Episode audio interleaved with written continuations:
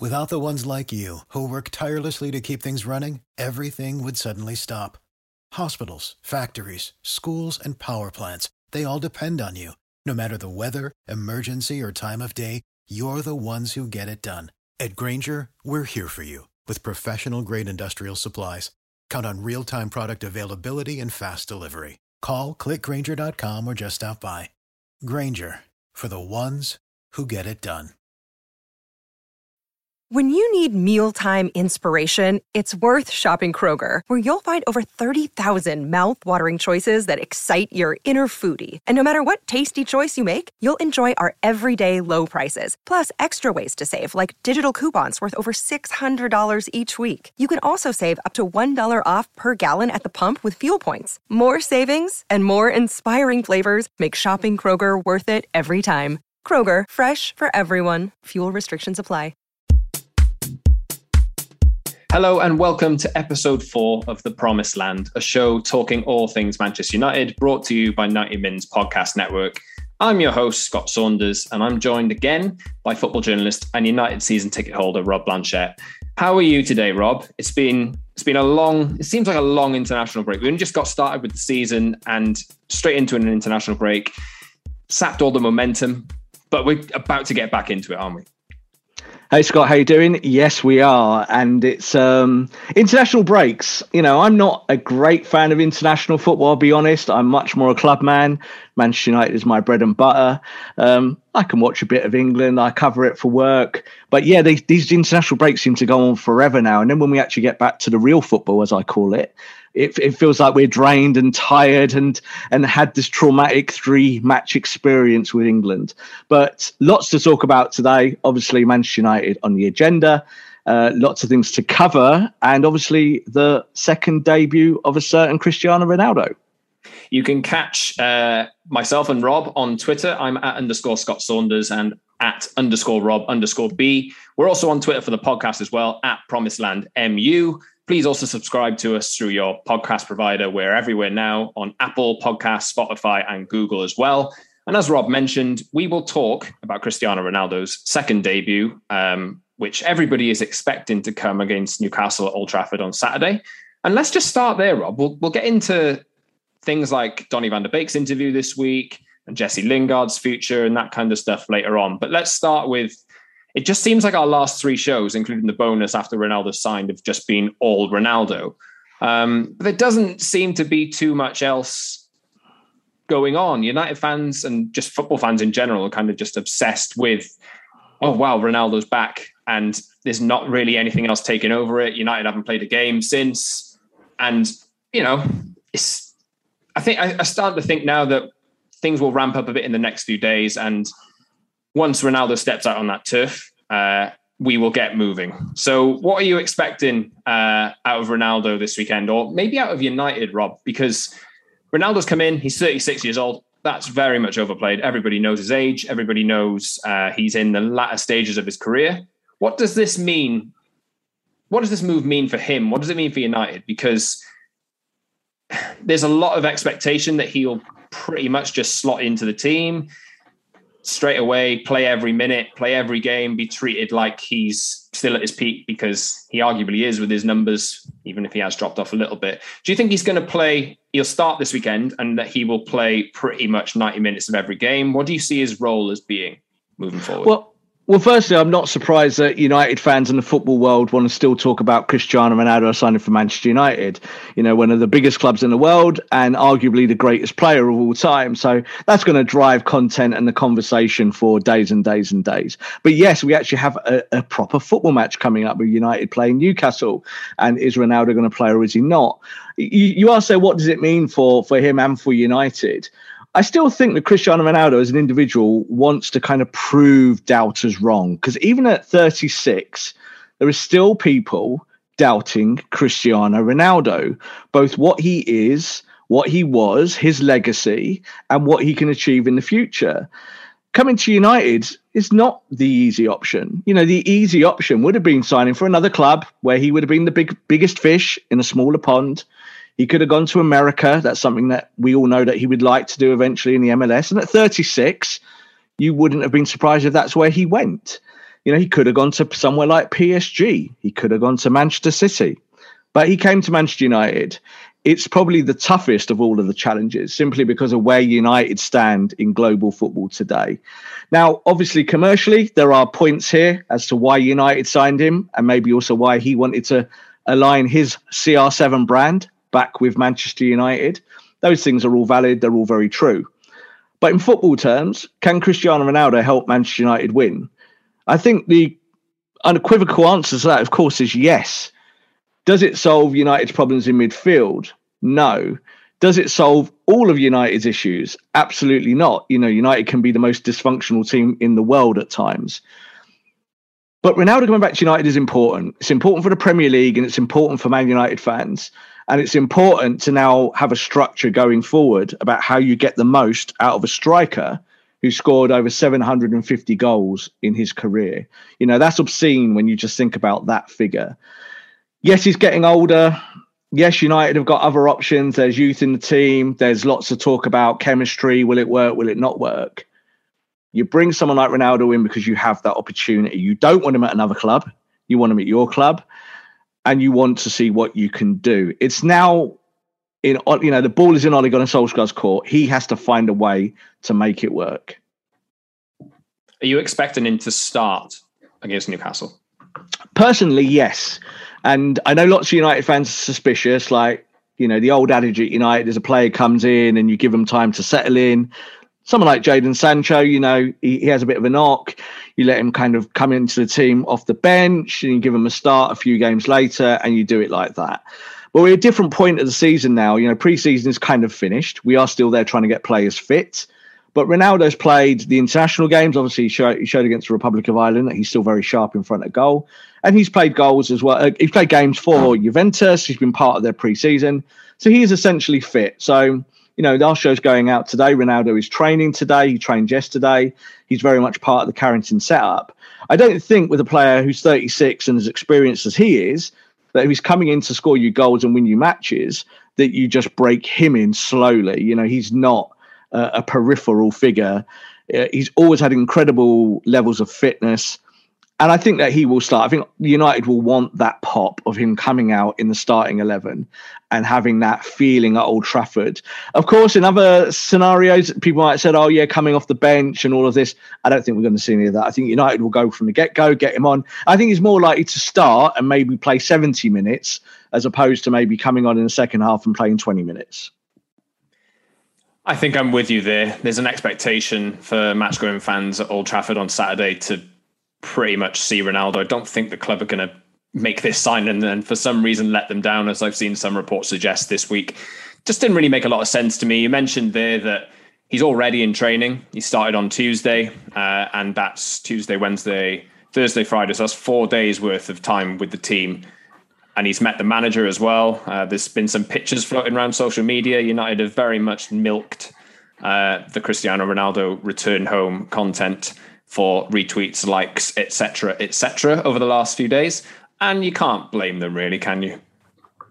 No, it's, it's, it's it's potentially United's biggest signing of all time. It really, really is. Like United have signed some great players over the years, and there's different levels as to when a, a, top player comes to your club, what what the objective is. You go all the way back to say 2002 when Rio Ferdinand came, and that was a big thing. You know, world record signing for a defender, and you can go through the the annals of time and look at Bruno even up to now where Bruno Fernandes arrived at the football club, and maybe there was less expectation, but United fans obviously were looking for a new saviour, and now we're kind of going back to the future. You know, we've got a, a someone that everyone knows what he can do, and it's no surprise that people just want to talk about this. You know, Ronaldo can drive the conversation until we're all literally blue in the face.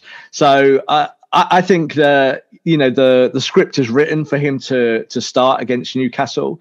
I'm not surprised that United are milking it for all their worth. Like, can you imagine the amount of shirts that they'll be selling at Old Trafford on that day? If they sell out, which is one of the predictions, that will probably be the first time ever I think at Old Trafford on a match day that they've sold out of someone's shirt. Ronaldo is big business. He's a United legend, and for him now, this is kind of to to finish that legacy, to kind of that legend that he carries. He's not played for United for 12 years. It's a really long time. So he has to now maybe put the full stop on the conversation in these next year or two with his football talent and help Manchester United win trophies once again. I do think United lack or have lacked over the last few years that person who can just turn a game in a moment. Maybe they haven't had too many of those. And we saw against the Republic of Ireland in his last appearance for Portugal. Now, I think we touched on it in the last episode, but it's just the inevitability about Ronaldo um, and the know know how of how to score a goal. His goal record is just insane. And yeah, I've, I've actually encountered some uh, criticism uh, from you know on on 90 Min. We do a, a YouTube show twice a week, uh, feature alongside fans of other clubs: Chelsea, City, Arsenal, Tottenham, etc., etc., Liverpool. I don't really know what it is, but there is a little bit of criticism there. I don't know whether it's jealousy. I, I, think if if Ronaldo had managed to sign for City, I think this would have been completely viewed in a different way from in a football perspective. It just seems like I, maybe it's because I'm a United fan, but I've just felt a little bit like the criticism is only happening because he's he signed for United. Um, I did want to when you were talking there, Rob. I had a flashback to about three, four years ago where I don't know if you remember this or whether you were actually exposed to it that much, but there was an argument that United's star had fallen so much that they can't attract the big names anymore. And I actually do agree with it. I think this is the biggest signing United have probably ever made. And that's really put that to bed. This this summer now, uh, with uh, the arrival of Varane, Sancho, and, and Ronaldo, has really put that to bed. United are, are United back in that sense? I wrote many articles around that time that you're referring to about it, and people know that I'm a bit of a moderate. I'm a bit of a neutral. I kind of look, try to look at it from both sides and give an, you know, a, a, a subjective opinion that's based on somewhere around facts. I think that when you go back to, let's say, the period of say Van Gaal or the end of the Ferguson era, going into Moyes, and United didn't really sign anyone around that period, and then went to the Mourinho period where Ibrahimovic and Pogba arrived. Ibrahimovic and Pogba arrived at Manchester United on its knees in the Europa League. So, no, I disagree. And I said it at the time. Manchester United are one of the few clubs, because of their whack in terms of cash, in terms of standing globally, that they can attract pretty much any player in the world in any standing, in any position. And it's very rare. There's only a few clubs that can really do that. So, for instance, if Liverpool were out of the Champions League, I think that they would struggle to attract people. If Manchester City were out of the Champions League, they would struggle to attract people. Manchester United are not that club. They're different. It's a different beast. It's a different animal. So I don't think United are back in inverted commas. I don't think they've gone anywhere in that period. What's happened is they've had bad management bad recruitment, poor ownership, and all of those things together have have kind of formulated this toxic football club. And what we might be seeing now, maybe in the next year or two, and hopefully with obviously the signing of Ronaldo, but more importantly, the signing of Varane and Sancho, is that toxicity moving away from United, that they actually become genuine contenders again. And you see it in United fans, don't you? Like a lot of people listening to this podcast today, you know, this this self-esteem issue that United fans have now, based on the last eight years, you know, United fans need to put it aside. Forget it. United is still United. They're still one of the biggest clubs in the world. It's now about making all of these pieces work together. You know, United haven't fallen off the cliff in the sense that they are not in the conversation. They came second in the Premier League last year. You know, they got to a Europa League final. You know, I will say this: Europa Leagues don't mean anything to me. FA Cups don't mean anything to me. I know fans always get heightened about about trophies and silverware, and it's all about silverware. And give me a League Cup, and I'm happy. I don't think of it like that. I think the project's more progressive.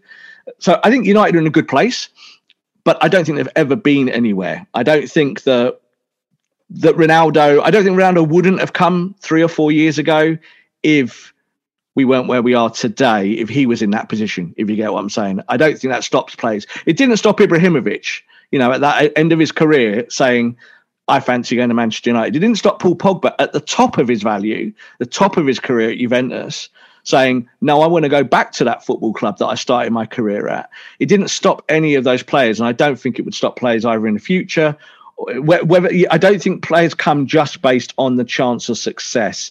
I think the idea of playing for United and being part of the history, and also maybe earning three, four, five hundred thousand pound a week, that's quite a nice thing as well. I think all of those things together make Manchester United a very attractive package. I've had to bat, I've had to bat off those arguments for a few years, so it's nice to hear somebody, uh, you know, kind of echo, echoing the sentiments that I've had as well. Uh, if there was any doubt, about it, whether you're a supporter of another club or not. This is pretty like, much. Like, is, it, is, it, going to stop Mbappe going to Real Madrid? And Real Madrid are a mess. Real Madrid are absolutely in the worst state they've been in for 20 years. They've got no money. Their standing is slipping. Their revenues look awful. Their owner is probably having some kind of psychotic episode with how he wants to run it. And he was still willing to pay the best part of 200 million euros for a player that he can get for free in six months. So is it going to stop Mbappe going, I'm not going to Real Madrid because this club's in a mess? It won't. He will go. And I think Manchester United are one of those clubs as well. Play, players really want to go to that team because they have an uh, you know affiliation with them or they feel that that they could do something for that club, then they'll go. It's not always based just on who won the last trophy. Let's move on, shall we? Uh, I I'm very much there with you, Rob. But I wanted to pick up on something that you did mention uh, during during that little segment. The toxicity. Now, where has that gone in the in the United fan base? I think it's gone towards the midfield area. Uh, there's a lot of uh, there's a lot of doubt or disagreement with how United are, you know, setting out their plans in midfield, the, the personnel they play in there. Uh, McFred obviously gets a lot of criticism. And on that topic, Donny van de Beek uh, this week has done an interview uh, with Rio Ferdinand on his channel on YouTube, and it was a little bit out of the blue, but I think really, really welcome uh, for a lot of United fans who maybe haven't heard too much of him over the past few years. Or he's been there for a year. His agent's been doing a lot of talking, but it was maybe a bolt from the blue, and Donny van de Beek actually pretty much head on addressed the questions that maybe a lot of fans have been asking. So I'm just going to read out some. Uh, if, if, you want to check out this interview, by the way, it's on uh, Rio Ferdinand's uh, YouTube channel. I think Vibe with Five. I'm sure you've seen it already, but uh, he mentioned that he'd started quite well, scored in his debut against, against Crystal Palace. Um, but after that, it's difficult. If you're not really in the team and you wait for your chance, it's not easy if you're not playing, not for your confidence and everything. It's normal that you need to have time to adapt. But of course, you're not happy. I want to play. Uh, it's hard to deal with. I train really hard every day, try to improve and just wait for my chance. That's the only thing I can do. And he also spoke about the speculation about him leaving the club for someone like Everton in the transfer window. Uh, he mentioned he spoke with Ole and said uh, that the club had pretty much shot down any attempts to take him away. He said I spoke with a manager in the club and they were clear that they want me to stay here. The manager was really positive about me and he said, I need you and want to keep you here. What I see now is a different Donny. And he was really positive. So, what did you think of that one, Rob? Because there's a lot of clamour to see Donny van de Beek play in the double pivot, uh, as uh, United fans have become accustomed to, alongside a, a Paul Pogba, for example. Because I think with the arrival of Ronaldo and the, the amount of players United have in attacking areas, how much will we see Paul Pogba on the left? Maybe at times, but perhaps not as regularly as we were seeing. I'm not sure. Um, but maybe that means Pogba drops drops into midfield.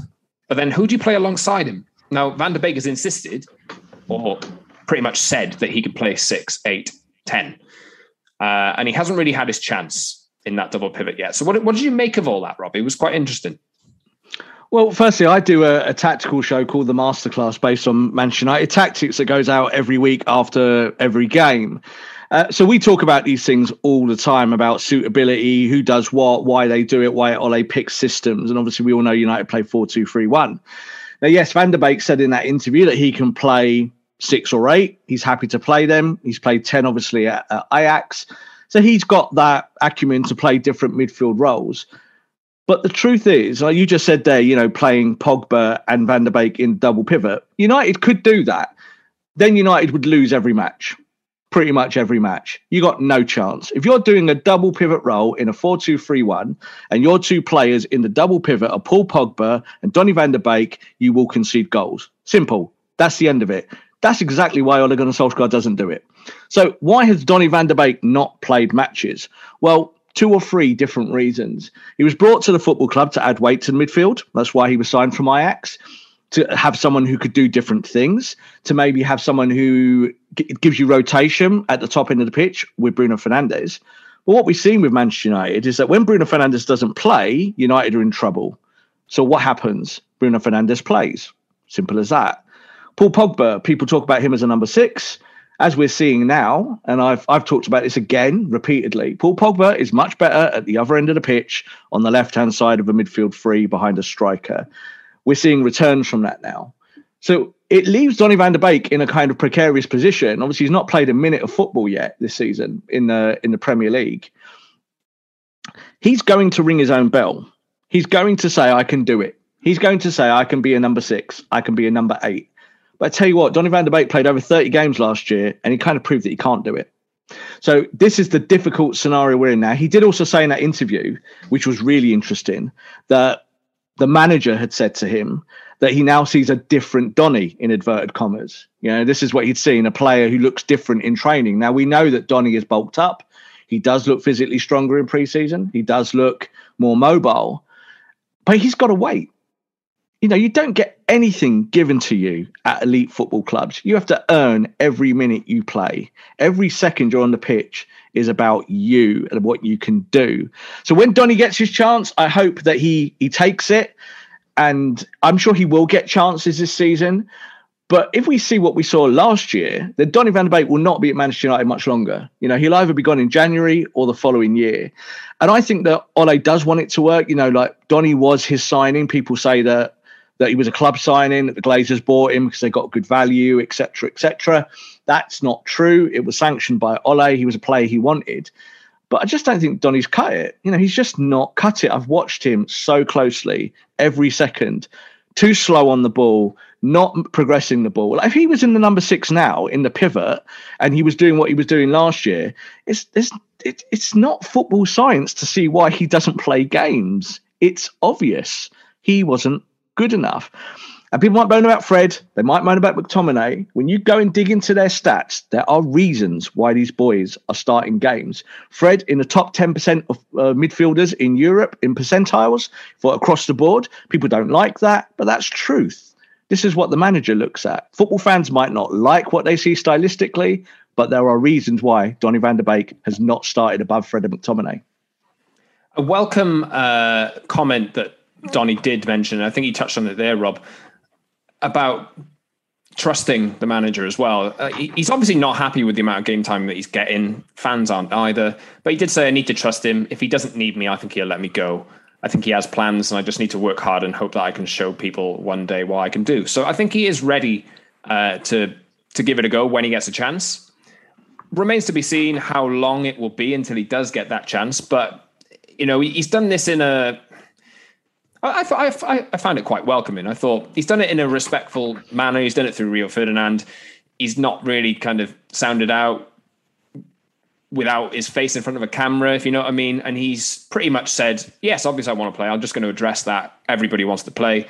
But I'm not going to kick up a stink about it because I realize I need to work hard to get in the team. And at Manchester United, you lit, if, if United are to succeed, they need players like Donny van de Beek with the quality that he showed at Ajax to be on the fringes trying to break in because that's how the standard raises. You, you do, and you, you need players that are motivated to be able to do that and step up. Um, you know, we, we're constantly told that Donny van de Beek got to a Champions League semi final with Ajax and that he was, you know, Ajax Golden Boy of the Year, you know, future star, and all of these things. But you can only go by what you've really seen. And we can only go by the last 12 months. Now, people will rightfully say that Donny hasn't had loads of chances, but as I said, he did play in excess of 30 games across the board. Most of those, obviously, from the bench. I think he played, he started six matches overall from memory. Those are bad points for Donny, yeah, but there are reasons why he didn't play. You will play him if you think you're going to win games. This is the other side of it. Is that Ole Gunnar Solskjaer is not playing him out of any kind of preference. Ole's job is to win games. I heard someone say as well yesterday that if you if you have a go with Pogba and Van de Beek, you know, giving them a go, let's see what happens. But what happens if you give them a go for three or four games, you lose four games? You've lost a championship. Title's gone. Four games, four losses. You're you're you're suddenly Mikel Arteta. So you, have got to be really, really careful and professional about why things are done and why they're done in a certain order. I like Donny van de Beek, uh, and I think what you said there talking to Rio, I think you'll see more of this now in in uh, months and, and years ahead. Is that rather than players whispering their discontent to uh, tabloid journalists and it being printed, that you'll just see maybe these more kind of common frank interviews on YouTube where a player can be straight. And, and I think Donny was straight. You know, he he did say, you know, I've not you know, I've not really been good enough. I'm trying my hardest. And he talked about the Premier League being fast and physical. And he talked about that in a negative way, you know, that it's something he had to get used to. Well, he's been in England for 12 months now. He did say about how much he enjoys life in the city centre in Manchester. Now he's got to show on the football pitch that he is worthy of his place in the squad. Because if he isn't, then he's the big reason why United didn't go and buy another midfielder because they've got one. But if he doesn't prove it, he will be sold and that will be used to fund a new face coming into the football club. I think fans will be clamoring for that because new shiny toy is always the way. Uh, I just wanted to ask as well about a player in a maybe a similar situation, given Jesse Lingard hasn't had too much playing time himself this season. I think he's had four to six minutes against Southampton in the in the opening three games, and he did really well out on loan at West Ham last season. I think he's pretty much said he didn't want to go back there and he has been looking to force his way back into the team. But this week, reports are that he's turned down a new deal. He's out of contract at the end of this season, and maybe the power is with him. But what what do you make of this Jesse Lingard decision to to stay at United and to try and force his way in? And what what do you think happens here? Because there's a lot of quality in that front final third, and it's going to be difficult for him to break in. Uh, how do you see this next few months playing out with Jesse Lingard? Well, I thought it was quite strange to actually see that he earned an England spot this time around for someone who's not really featuring for his football club. But yes, he you know built up a little bit of a of a legend last year, didn't he, with what he did at West Ham, and that maybe is carrying over into this season.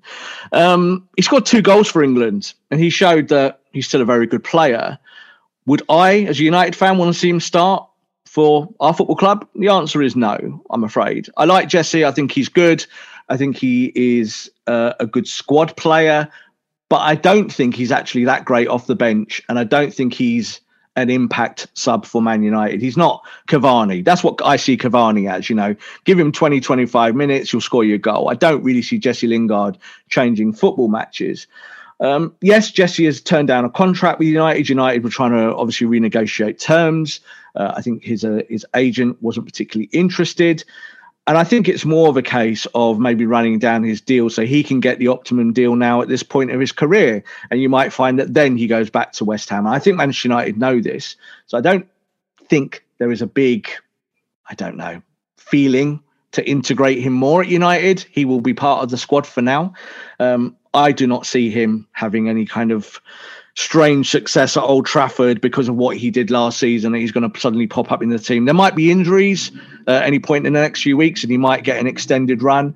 But if you want to win the title, Jesse Lingard is not going to be the guy that takes you to a league championship. And speaking of the title, United's uh, attempts to bring back the Premier League title uh, restart this weekend with a game at home to Newcastle. As we mentioned earlier, uh, pretty much expected that Cristiano Ronaldo will play. We're speaking before uh, the final matches of the international break, so England haven't played yet. So Harry Maguire, Luke Shaw, the likes of that will feature. Touch wood, everything is okay. Uh, but United just have to pick up the baton here and just win this game and start the momentum, don't they? You've always just got to look at the next game. It's just this, this is what winning titles is all about. And me being a little bit older and kind of going back in time and thinking about the Fergie years and then maybe the years preceding that where United didn't win titles and putting them all together and applying that science to today. I think United fans have maybe forgotten that art that it's about one game at a time. You know, we can all project and look forward and say we'd like Ronaldo to score 20 goals, we'd like this player to do that, and how is it going to work? You've just got to deal with what's in front of you. Now, Newcastle United will be a motivated opponent. They've just signed Willock. They've they they'll be looking to to do better than they did last year. You know, they obviously don't want to have another relegation run. Steve Bruce himself will want to do well against his former club. And United just have to look at themselves and go out there and beat Newcastle. They're a team that you're better than. So we talk a lot in the last two or three years about United's dysfunction and the reason why maybe the players feel as they do, why the fans feel as they do. It's time to put all that away. You've got a good set of players. Go out there and crush opponents. Win games in the first 30 minutes, not in the last 10 minutes. And that's how you become title contenders. And that's how you'll get Man City looking over their shoulder. If they see that United are comfortably beating the teams outside the, the top four, you know, as I call them, the bottom 16, then I think United can get to where they want to be. They've got a really good squad, but it's now about Ole finding answers to finding victories and three points every single week with little fuss. So we are expecting Cristiano Ronaldo to start the game is it? I'm going to put you on the spot, Rob. Is it written in the stars that he scores? Oh. yeah, I'm, I'm, a credible, I'm a credible football journalist who, uh, as I said, does the moderacy thing. Um, I, I, think if he starts, I think he will score, and I think that he that, that has to also be the expectation, Scott. You know, like if you if you're bringing Ronaldo to your football club, like when Messi plays for uh, for PSG, he'll be expected to score every game or assist in every game because that's the level. That's what you're bringing into your team. You're bringing a winner in who's got the stats to prove it. This isn't Anthony Martial who hasn't scored for X amount of time. You know, this is Cristiano Ronaldo. This is the top level, the biggest player of his generation, along with with Messi. So I think that that maybe the bigger question is, can United create chances for him? That's always a big thing. You know, who do you play alongside him if he starts in a 4 2 3 1 as the number nine?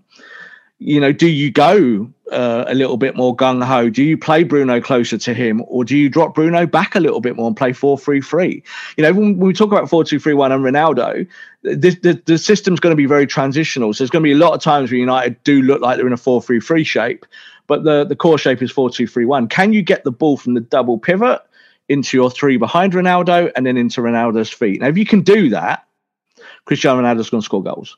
Yeah, if you get the ball to him in the box one on one with a player or a marker or in a channel, Ronaldo will score goals. But the first trick is getting the ball to him. Very exciting prospect for United fans ahead of time with uh, Bruno Fernandes. And I've, I've seen a lot of this, Rob. Bruno Fernandes and Ronaldo can't play together because they don't really combine that well for Portugal. We'll, we'll see that at club level now. That's a maybe systematic not. issue. That's a sy- maybe, maybe, we won't see them failing together at club level. I, I just want to make that clear but we'll see them play together. I talk sometimes about players and about how close they play to each other on a football pitch, like in terms of chess and where your pieces are. You got to remember for for Portugal, Bruno Fernandes doesn't really operate as a 10. He, he's much more of an 8, and he's much further away from Ronaldo, who's at the top end. And quite often for Portugal, Ronaldo plays on the left of the attack. Uh, so they're, they're, they're always a little bit apart from each other, and so their chemistry can look skewed. Um, I, I, would expect at United that they will play closer, more tandem. So you might even see United, and I, am really not I'm kind of been mulling this over. You might see United go back to something like 4 4 1 1, which is not something you'd have seen for many, many years. But that might be the way you get the best out of Bruno and Ronaldo just by letting them be at the top end of the pitch together and playing together, and then saying to your other players in midfield that you're a little bit deeper, that you do the work, and you keep the ball in that top end of the pitch with the press. So let's see how that works because I think that's up to Ole to find tactics that get the best out of Ronaldo. If Ronaldo fails, and say Bruno fails off the back of that, then it's goodbye Solskjaer. You know, he, he spent 411 million since he came to the football club. If he cannot find a way to win football matches every week, he will not be in the job very long. United will look to another manager to find a way to get the most out of these players who are on huge wages. So it, it's kind of a testing time for Ole. I still thoroughly back him. I still think he's the right guy for the job. But of course, failure will be met with the harshest terms. Definitely. And just before we go, Rob, we are not going to record until uh, United have actually played again in the Champions League. The Champions League campaign for United kicks off on Tuesday. We'll be back probably the following day on Wednesday. Uh, United have Atalanta, Young Boys, and the dreaded Villarreal uh, in their Champions League group. Uh, just a little look ahead to that, Rob. What are we? Uh, we're, we're, expecting a, a team of United stature and ability have to be winning that group, don't they? They should be. And I always think with the Champions League group stage, you know, it's part of a competition where there should be no fuss. Now, sometimes you come up against better opponents than not. This time, United have got a fairly good draw. But you should go through there to get nine points as quick as you possibly can, and then go and get the 10th and 11th and 12 points to get through.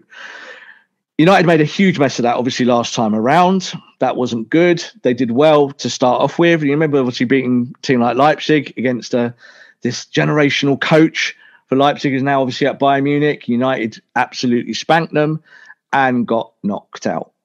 Beat PSG obviously in that little run as well.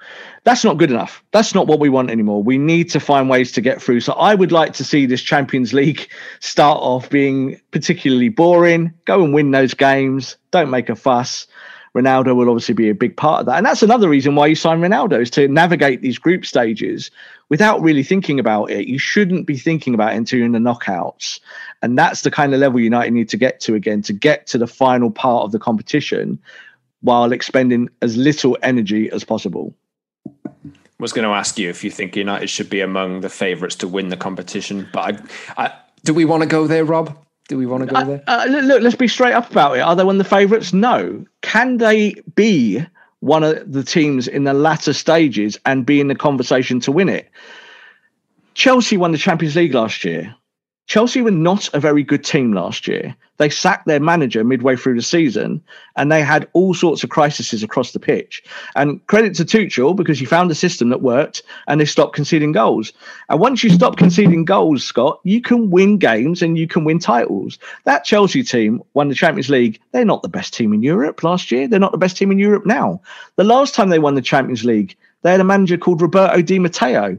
They weren't the best team then either. So can Man United win the Champions League? 100% yes. Of course they can. They've got Cristiano Ronaldo, Cavani, they've got Rashford, they've got Greenwood, they've got great players across the pitch. And we've been talking about Donny van de Beek today. He's not even in that conversation of maybe best top 10 players at the football club. And yet we, you know, people talk about him like there's lots to come from him. So United have got opportunity to play players in these games and to get themselves in that conversation for trophies. Yes, they can win the trophy, the, the Champions League. I've got no doubt about that. But first and foremost, You've got to get to the last four. And once you're in the last four, anyone can win it.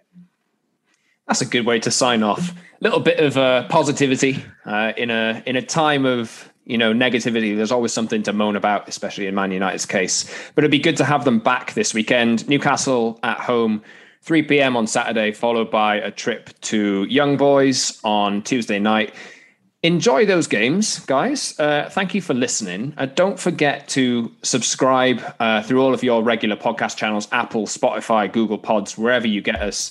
Follow myself at underscore Scott Saunders on Twitter and Rob at underscore Rob underscore B on Twitter as well. We'll be back after uh, the first Champions League game on Wednesday next week. And until then, have a good time, enjoy the football, and be safe. We'll see you soon.